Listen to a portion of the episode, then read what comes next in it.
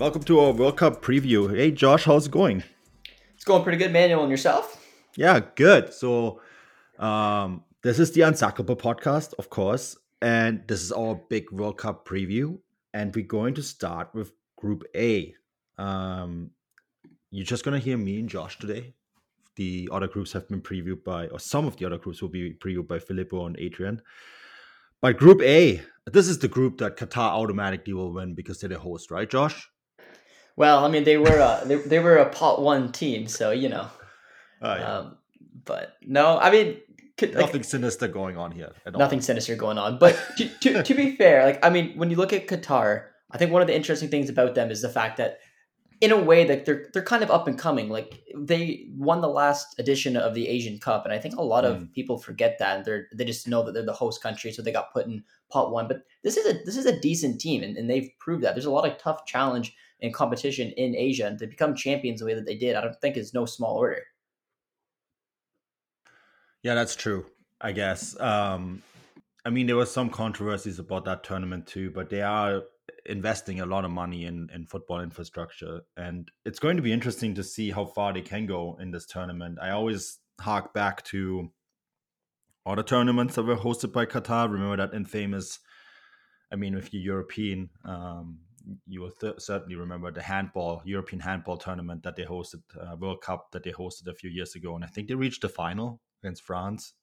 And um, there was a lot of controversial calls. And in handball, you can actually um, that you don't get cap tied. You can actually switch nationalities, which is hilarious. But so we'll see what they do in this tournament. Um, the host, I think we all assume that they're going going to go deeper than than many people expected. The squad, a couple players to watch. Maybe Almoez Ali would that do quite well at the uh, the Asian Championships.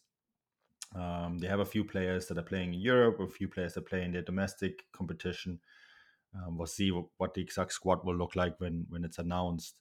Uh, up next is a team that I think is a sleeper, Josh, and that's Ecuador. Um, I had I was really fortunate that I was at the MLS Cup final this year, right? And one player who really stands out to me, and he got a huge upgrade in his, his market value this week as well, is Jose Cifuentes. I think Ecuador is a team to watch. I know um, Filippo is really high on them too. This is a team that I think a lot of people maybe consider a sleeper at this tournament, right? Yeah, I mean, they always seem to perform. I mean, like uh, even even in South America, you see them going up against Brazil, Argentina, like all those teams, and to be able to pretty consistently qualify. I believe they've now qualified. I don't know how many World Cups in a row, but I know it's been, it's been a few. So there's obviously a ton of talent there. They have a lot of good players that are playing in Europe. Uh, the player that I would probably like to point out is um, Moises Caicedo, who plays for Brighton and Hove Albion. I remember before he kind of broke out, Tact was always really high on this player, and he's been an absolute wall when it's come to that midfield for Brighton. They're they're a good team. I think I th- I think when we're looking at this group, I mean we'll probably go through our predictions after, but like it's hard to it's hard to know who that second team's going to be. I mean, for me, I mean the Netherlands are kind of above there, but depending on how with with the uh, the like the weather, I guess. I mean, I could always give Qatar an advantage, but Ecuador would be used to playing that environment as well. But I think this is definitely a team that could probably it should potentially expect to go for that second spot. Yeah, no, absolutely. I think Ecuador is is a fascinating team. Um, you mentioned a player, I mentioned a player. Uh, Alan Franco is another one. Um, they seem to be producing a ton of talent at the moment and are a emerging country. Of course, they have the huge home advantage, right, when they're playing qualifiers because of the altitude. They won't have that in in Qatar, but this is a team to watch, and I think it's also one of those teams that a lot of scouts will be watching because of the young players that they have, right? And that is always fascinating. You every every World Cup you're going to get you get you're going to get this like emerging star that all these European teams want to sign. And I think when whenever Ecuador will be playing, there will be a lot of t- people on the benches watching. Um, and I think that's probably also true for this next one that we want to do. And man, the scheduling sucks, Josh. There's no better way to put it. Um, we were, we were recording this on November 19th, just and the news that came out for Senegal today couldn't have been more devastating. Um, Sadio Mane went down with an injury, on Tuesday, right? Um, we're recording this on Wednesday, and it looks like he is going. What initially looked like a really mild injury, something that would only keep him out for a few days, and um, would mean that he could actually play the World Cup, is now looking a lot more serious, doesn't it? Yeah, I thought I saw a couple of reports coming out today. I mean, like as soon as I woke up, it just says like you know big breaking capitalized letters saying Sadio yeah. Mane is ruled out of breaking, the World Cup. Yeah. um, so, uh, I mean, it, it, it's devastating. I mean, I just had like personally this fear with Alphonso Davies. I mean, Bayern player as well went down yeah. with what looked to be a more serious injury. When you grab your hamstring like that, you never know what how or how serious it can be. But uh, he obviously it seems to be he'll he'll be good to go to the World Cup and participate in some way, shape, or form. And Sadio Mane just I, I don't know. I, I didn't seem like it was that big of a worry yesterday. Like obviously going to, going down with an injury, it, it sucks. But to be ruled out the very next day like that is just gut wrenching news. I'm I know how I was going to feel if Davies would have got ruled out. I can't imagine how Sadio Mane is feeling and every Senegalese supporter as well. So it's a shame. And and it, I mean I know Manuel, you're not a fan of the World Cup at this time, and no, for, for different reasons. But I think one of the the biggest reasons as well is that players are dropping like flies. Like the World Cup is supposed to be where you see some of the best players in the world come together for yeah. one of the greatest cup competitions there ever is. And now there's superstar after superstar falling out of the tournament. It's just a shame. So, in order to ensure that you know the official wording by Bayern Munich is uh, Sadio Mane sustained an injury to his right fibula. He's out of the game against Schalke this Saturday. Further tests will follow in the next few days. FC Bayern is in contact with the medical staff of the Senegalese Football Association. Bild has reported that um, Bayern Munich were optimistic regarding Sadio Mane's injury yesterday, but tests carried out today revealed that the player has ruptured a tendon on the head of the fibula. He'll miss the World Cup. Official confirmation from Bayern to follow. Yikes okay, um, that is one of the biggest stars potentially out. And it's interesting that you mentioned that with the World Cup. Like every year, player, every tournament, players miss, right? I think what it is this year, and I think that's a huge factor, is that players now miss with small injuries because it's so tight, right? Like you pick up an injury now that is like the Alphonso Davies injury is a good example um, if that is is not a serious injury, but it could be serious enough to keep you out for four weeks, you missed the World Cup. Yeah, it's it's just it's tight, and the other thing is like because the World Cup is put right in the middle of a season like this, that they're trying to pump in games. I mean, the yeah. Champions League group stage flew quickly. Like Bayern was playing every every Sunday, basically every Tuesday or Saturday, Tuesday. Like they were getting a ton of minutes, and yeah. I mean, this is a team that's expected to compete on all fronts. So their best players are going to get a ton of minutes, and it almost took Davies out of the World Cup. We don't exactly know what the injury update for him is, but mm. it now seems to take out Sadio Mane. Other players, like I've mentioned, are are dropping out. It's it's just it's a shame. I mean, and players with recurring injuries, I find, are, are really getting hurt. Like Davies has got a history of of injuries, not crazy serious ones, but it, it got him. And Golo Kanté had his hamstrings I think he, I think he's having surgery on it, but I mean they kept mm. him out. But it seems like any star who's got like that little injury proneness about them should be pretty worried leading up to this World Cup because with all these yeah. games, it's seem, seeming to take their toll. NBA fans, the NBA action is just getting started, and so are the incredible offers at DraftKings Sportsbook, an official sports betting partner of the NBA. New customers can bet any $5 NBA pregame moneyline bet and get $200 in free bets if your team wins. Check this out. Right now, everyone can earn up to 100% boost with DraftKings stepped up same game parlays. Go to DraftKings Sportsbook app, place a same game parlay, combine multiple bets like which team will win, total rebounds, total points scored, and more. With bigger payouts than ever, DraftKings Sportsbook is where I go to bet on the NBA. Download the DraftKings Sportsbook app now. Use promo code TBPN. Make any $5 bet this week and get $200 in free bets if your team wins. Only at DraftKings Sportsbook with promo code TBPN. Minimum age and eligibility restrictions apply. See show notes for details. Lately, I've been listening to a lot of Tactical Yanks, and it's been great. One reason it's been great to listen to because I use my Raycon wireless earbuds to do it. Raycon's everyday earbuds look, feel, and sound better than ever. With optimized gel tips for the perfect in ear fit, these earbuds are so comfortable and they will not budge, trust me. Raycons give you 8 hours of playtime and a 32 hour battery life. Raycons are priced just right. You get quality audio at half the price of other premium audio brands. It's no wonder Raycon's everyday earbuds have over 50,000 five star reviews. Raycon earbuds have three sound profiles so you can have a personalized listening experience, as well as an awareness mode where you can hear the world around you.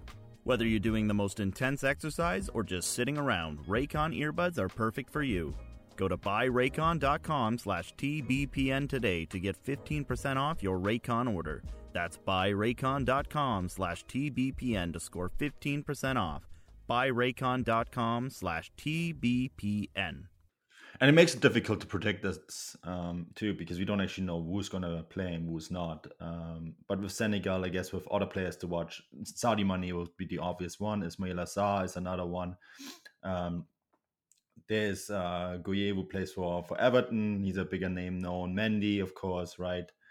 Um, Papa Gueye for, for Olympique Marseille. Uh, Ballo-Touré uh, Milan is a younger player we should keep an eye on. Um, this is a good team. Kalidou Koulibaly, of course, uh, the captain, uh, center back. Um, you know, this is a good team, and yeah, it's it's not nice when when good teams miss their best players. Um, up next, the Netherlands, and this is this is a team that not only a lot of people have on the radar, Josh, but I think they could. Louis van Gaal is potentially the best coach at this tournament. And Louis Van Gaal knows how to get a team yeah. to perform at a major tournament. He's proven that again and again. A hundred percent. He's a really good coach, and I, I wouldn't be surprised if we see a repeat of 2010 with the Netherlands. What do you think?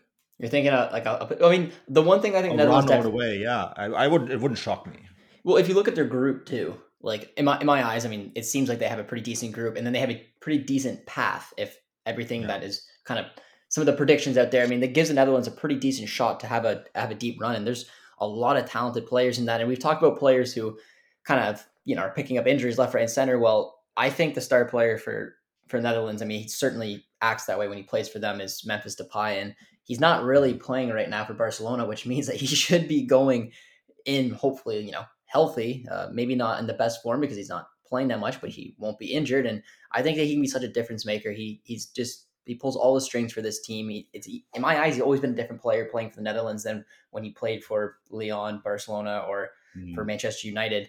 But there's a lot of really talented players behind them as well. There's a lot, a lot of teams, a lot of players in the Dutch league as well. I mean, that's a really talented league. But I, I like this team. I like what Louis van Gaal's done with it. I think I think they've been going with that the three four one two. Like that's kind of like what Louis Van Gaal did with the first time around. So mm-hmm. I think if I remember correctly in the last few games, that's kind of the the game plan that they've been doing, and they they've looked good. So I definitely think this is one that some of the bigger uh, bigger nations should be worried about if they come up against them in the group stage or in the knockouts. You know, and this is one big thing why I'm really high on the Netherlands is is is the center backs.